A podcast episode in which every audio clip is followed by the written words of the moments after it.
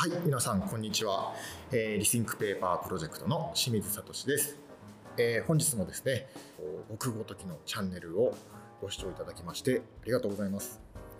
さて前回はですね、えー、イントロダクションということでこの Rethink Paper Project の概要それからこのプロジェクトにかける思いそれから簡単な僕の自己紹介をさせていただきました。いよいよですね今回からプロジェクトが始動しますと。いうことでございますえー、最初のテーマは前回でもちょっとお話ししたんですけれども紙の歴史これについて見ていきたいと思いますえっと紙がですねいつどこで生まれて僕たちの生活にとか社会にどのような影響を与えてきたのかを見ていきたいと思います。まあ、最初に言っておくんですけれども紙の歴史これめちゃくちゃ面白いです。もう本当にね今あの面白いって聞いて皆さんが想像したののえっと、大体3から5倍は面白いと思います。えっと、僕の説明がまともだったらね、あの超えてくると思いますので、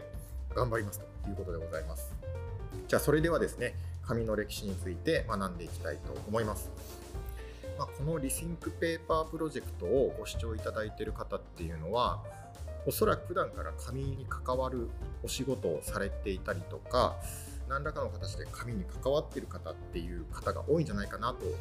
思いますので、まあ、そんな方にとって紙の歴史なんていうのはもう釈迦に説法になってしまうと思うんですけれども、まあ、そこはですねちょっと復習だと思って温かい目で見守っていただければというふうに思います。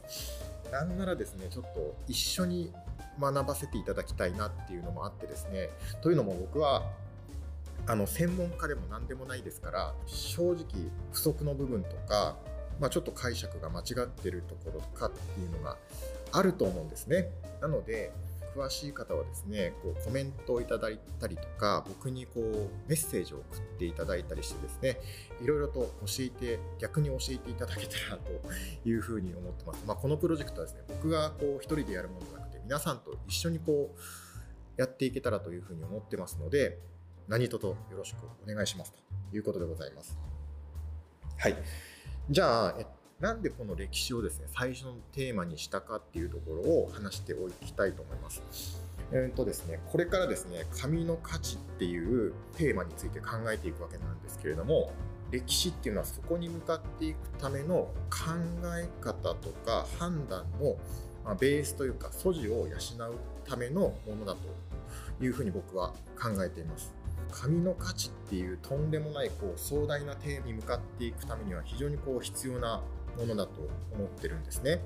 まあ、正直なところこの歴史を学んだところで紙の価値を定義するための直接的なヒントっていうのは得られないと思います。だけどその考え方の幅とかが大きく広がるっていうことは間違いないっていうふうに感じてるんですね。話はちょっと変わるんですけれども今まだ世の中がね新型コロナウイルスがね猛威を振るってるじゃないですかでいろんなところで変化とか対応っていうのが求められてますよねでその時に今の状況だけをもって未来を判断する人と今の状況プラス過去の経験を含んだ状態で未来を判断する人これどっちがいい結果が得られそうかっていうと、おそらく後者だと思いますよね。皆さんもそう感じますよね。なので、もちろんですね、今の状況と過去の状況っていうのは、当然いろいろと違いがあるから、直接的な判断の材料にはならないと思います。ただ、判断のベースになるっていうことは想像がつきますよね。まあ、なので最初に歴史を学んでいきたいっていうのはそこにあります。じゃあそれではですね、紙に入っていきたいと思います。初回の今日は、まあ、紙の歴史なんですけれども、紙が誕生する前の歴史を話したいと思います。紙が誕生する前の歴史ですね。具体的に言うと、文字が誕生してから紙が生まれるまでの話をしていきたいと思います。まあ、文字が生まれてですね、いろんな著者媒体つまり文字を書く媒体ですねが生まれてくるんですけどその変遷を持っていきたいと思います。まあそこからですねなんで紙が生まれてきたのかっていうヒントが出てきますので非常に面白い内容になってます。よろしくお願いします。最初にですね非常に大事なことを言いますね。紙っていうのは書写媒体の歴史においてはあくまでも通過点にしか過ぎないんです。もう一回言いますね。紙っていう素材は歴史上通過点にしか過ぎないんです。えっと、今僕たちがね当たり前のように書写媒体として使っている紙っていうのは人類の長い歴史をね俯瞰してみた時には多くの書写媒体の一つに過ぎないっていうことなんです。大事な話なんで今3回も同じこと言っちゃいましたね、まあ、過去にですねいろんなこう書写媒体が生まれてきてなくなっていきました。で紙っていうのは当然こう自然物そこら辺に生えてる植物とかではないですからあのある時代にどこかの誰かがですね発明したんです。でこれまでに使ってきたいろんな書写媒体の中でも、まあ、トータルコストが一番いいよねっていうことで今でも生き残っているということなんですね。じゃあですね文字の発明にちょっと時間を戻しますね、まあ、僕たちはですね今当たり前のように文字を使っていますけれども実はですね文字の発明っていうのは人類史においてとてつもなく大きなイノベーションだったんです、まあ、人類史上の最大の発明だっていう専門家の方もいるぐらいですね。それぐらい大きなイノベーションだったっていうことですね、まあ、ちょっと想像してほしいんですけど今からじゃあ文字がない状況で生活してくださいって言われたらちょっと難しいですよね、まあ、そんな感じで文字っていうのはすごく重要な発明だったということでございます。じゃあ、えっと、僕たちは文字が生まれたことによって何ができるようになったのか。一つはですね一番大きな部分かもしれないんですけれども情報を記録して保存できるようになった。っていうところが一番の大きな変化かなというふうに思います。文字がこう発明されるまでの人たちっていうのは頭で記憶するしかなかったんですね。どうやって記憶してたのって、ね、そんないろんな情報ね、まあいろいろあるんですけれども、一つの方法っていうのは押印でございます。あの、韻を踏むって言いますね。韻ですね。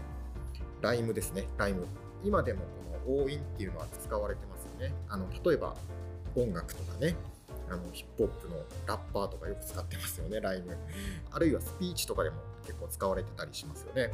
あれっていうのは同じ言葉を繰り返すことによって記憶を助長するっていうことを働きをしたりとかあるいは強い印象を与えたりっていう効果があるんですね。まあ、代表的な例を言うとあのキング牧師黒人差別のために尽力した方なんですけれどもその方のあの伝説のスピーチありますよね「I have a dream」っていうスピーチありますよねご覧になったことない方はぜひ見ていただきたいんですけれども非常に感動的なスピーチです。まあ、彼のねその活動の背景とかを知ってっていうのももちろんあるんですけれどもそうじゃなくても本当に感動的なスピーチになってる、まあ、その一つの要因としては彼はスピーチの中で「I have a dream」まあ、なんとかかんとか「I have a dream」なんとかかんとかっていうことを繰り返し言っていくんですねそこで本当に僕たちに強い印象を与えているというまあ、代表的なスピーチかと思います。まあ、僕史上本当に間違いなくダントツ1位のスピーチですね。ぜひ見たことない方は YouTube に上がってますので見てください。それではですね、文字が誕生した経緯を見ていきましょう。文字を人類で一番早く使い始めたとされているのはメソポタミア文明のシュメール人ですね。でその起源はだいたい紀元前3300年っていうふうに言われています。なので今からだいたい5300年ぐらい前に初めて文字が誕生したということでございます、まあ、人類がね誕生してから500万年っていうふうに言われてますから期間としては文字を使ってない期間の方が圧倒的に長い。99.9%の人類は文字を使わずに暮らしてきたと。本当にごくごく最近のことだっていうふうに分かりますよね文字ができたのは。でちなみにですね英語ですね英語で使われているラテン文字っていう文字はですね紀元前3000年のエジプトが起源だというふうに言われています。まあ、その後ですねいろいろギリシャとか中国とかあるいはあの南米のマヤとか、まあ、そういったところで文字がどんどんどんどん使われ始めていくということでございます。でこの文字の変遷っていうのは一番初めに使い始めたシュメール人、えっと、彼らがですね世界各国に広めていったっていうわけではなくてどっちかっていうと各地で個別に発達していったっていうのが有力な説だそうです。じゃあなんで人類はその文字を書くことを始めたのかっていうきっかけについてなんですけれどもこれにはちょっといろんな説があるそうなんですけれども、まあ、その中でも有力な説っていうのが商売上の会計の改善をしようとしたっていう説だそうです。シュメール人もメソポタミアそこっていうのは、まあ、当時ですね交易のハブだったそうで、まあ、非常にこう商売が盛んな地域だった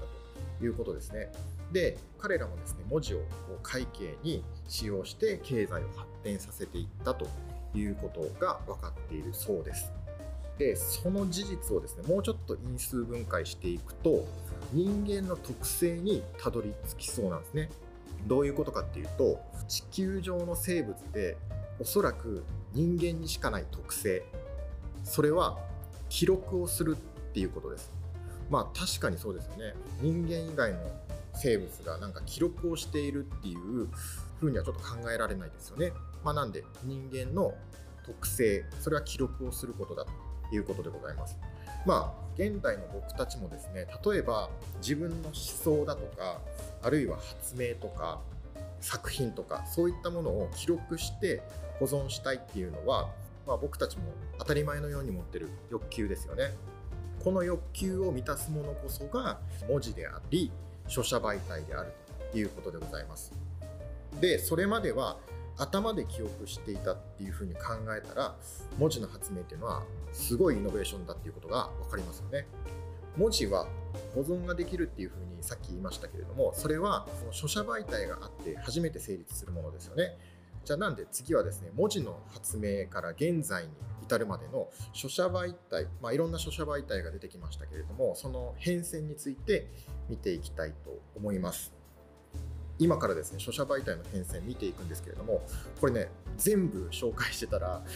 ものすごい時間になってしまうのでごくごく一部のものを紹介したいと思います。まずは当然っちゃ当然ですけど自然物から始まります。石とかそれから葉っぱみたいなものですね。これは入手コストが非常に低いですね。もうそこら辺に落ちてますから簡単に手に入れられると。でもちょっと書きにくそうですよね。石に文字書くとか葉っぱに文字書くって結構難易度高いですよね。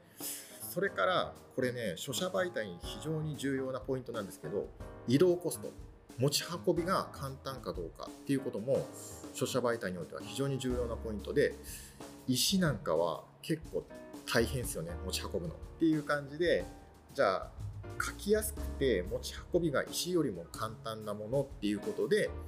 次に出てきたのが粘土板でございます。粘土板っていうのは、ね、粘土なので石よりは柔らかいし、まあ、書きやすそうですよね。切った足の茎足っていう植物ですね。足の茎で文字を書いていたそうです。さび型文字っていうやつがまさにそれですね。で粘土板も入手コストは低いですよね。粘土なんで。土ですよね。なので入手コストが低い石とか葉っぱよりも書きやすい、まあ、ちょっとね持ち運びは容易かって言ったらちょっと難しそうですけども情報量によってその粘土の量をね削ったりとかいろいろできるのでまあ石とかよりマシかなということでそれからそれからもう一個ね書写媒体に重要なポイントそれが保存性です。自分がの考えとかを後世に残していきたいって言った時に例えばその書写媒体がすぐ腐っちゃうとか溶けちゃうとかなったら意味がないじゃないですか。書いた意味が。なので保存性っていうのは非常に重要なポイントなんですね。で葉っぱとかと比べた時にじゃあ粘土板っていうのは今でも残ってますよね。昔の人が書いた粘土板の文字って今でも残ってたりするので保存性っていうのところに関してはめちゃくちゃポイント高いですよね。なので当時としてはその粘土板っていうのは非常にトータルコストが優れていたということで粘土板っていうのは書写媒体の王座に君臨します。実はですねこの後粘土板っていうのは約3000年です。3000年もの間書写媒体の王座を譲ることはなかったんですね。この3000年っていう期間は実はですね紙が書写媒体としての王座に君臨してから現在に至るまでよりも圧倒的に長い期間なんです。なので粘土板って実はすごいんですよ。えーと、それからですねよく紙との比較に出されますけどパピルスですね。パピルスっていうのはパピルス層っていう植物から作られたものなんですけれども紙とは区別されます。これなぜかっていうと製造方法が全然違うんですね。じゃあパピルスの製造方法ってどんなのっていうとまずですねパピルス層の付近の表の皮表皮を剥ぎます。でその内側の髄を剥がして1枚ずつ並べていきます。でまず1層目が出来上がりますよね。そしたら今度2層目は1層目と直角に交わるように置いていきます、うん、でこうしてできたものを湿らせてから数時間後まあ重しを乗せてねたりとか叩いたりしてくっつけていきます。これはね樹皮が接着剤の役目を果たすので自然にくっついていくと。で乾燥して出来上がったら1枚のシートになる。これがパピルスでございます、まあ、書きやすくするために仕上げに表面をですね石とか貝殻でこすって表面を平滑にしていきますね。でパピルスが出来上がるということでございます。それに対して紙の製造方法これはちょっと次回ご紹介したいと思います。パピルスっていうのは実は出来上がりは非常に良くて書写媒体としてはとっても優れていたんですけれども実はですねそのパピルスにパピルスに使えるパピルス層がエジプトのごくごく限られた地域でしか取れなかったのでとっても貴重だったんです、うん、なのでそのパピルスっていうのは当時のエジプト人の独占状態だったんですね。なので、まあ、実用的ではあったんですけれども非常に希少性が高くて高価だったので、えっと、みんなが使えるものには残念ながらならなかったんですね。うん、ここでですねちょっと書くっていう以上の需要が生まれます。うん、それは書いて消せる書写媒体、うん、これの需要が出てくるんですね。まあ、つまりですね気軽に書けるメモみたいなものですね。うん、で実はですねパピルスも書いたものを消すことができたんです。だけどもうちょっとこう入手コストの低いものでなんとかならないかなって言った時に出てきたのがろう板ですね。ろうそくのろうですこれがですね古代のギリシャとか、えー、ローマで一大ムーブメントを起こすわけですね。例えば計算のメモとかあるいは公文書の下書きとかそういった、まあ、一時的な書写媒体としてとっても重宝されたらしいです、まあ、仕上げに使うまあ、書写媒体の1個前の段階ですね。あのメモみたいな感じでこの老板っていうのが非常にこう重宝されていたということでございます、えー、それからですね、まあ、パピルスと共存するような素材が出てきます。それが羊皮紙です。羊皮紙。つまり動物の皮ですね、まあ、パピルスと羊皮紙っていうのは数世紀の間共存してきたんですね。まあ、羊皮紙っていうのは動物の皮でですね非常にこう製造コストは高いんですけれどもパピルスと比べたら材料はどこでも手に入りますよね。動物の皮なんで。で保存性も高いしこれも重要なんですけど製本に向いていたんですね。本を作る書籍を作る時の製本に向いていたので、まあ、記録文書の書写媒体として非常に需要が高かったらしいです。まあ、このようにですね書写媒体は需要に応じていろいろと開発されてきましたと。まあでもね人類がそれに満足することはなかったんですね。このいずれの書写媒体よりも圧倒的に優れた書写媒体を人々は求めていきます。まず入手コストが低いこと。それから製造コストが低いこと。それから、えー、書いた文字が消せる。書きやすくて書いた文字が消せて持ち運びが簡単。それから保存性も高い。こんな素材を人類はこの後探していく。そして生まれたのが紙なんです。はい。次回はですねついに紙が誕生する。そのお話をしていきたいと思います。えっとね紙の誕生っていうのはもうね本当に奇跡としか言いようがないですよ。本当にめちゃくちゃ奇跡で生まれたかとんでもない天才がいたか。このどちらかですね。もうそれ以外考えられない本当にその神の誕生の経緯めちゃくちゃやばいんで必見です。次もですねあの楽しみにしててください。じゃあ、えっと、今日はですねこの辺で失礼いたします。最後までご視聴いただきましてありがとうございました。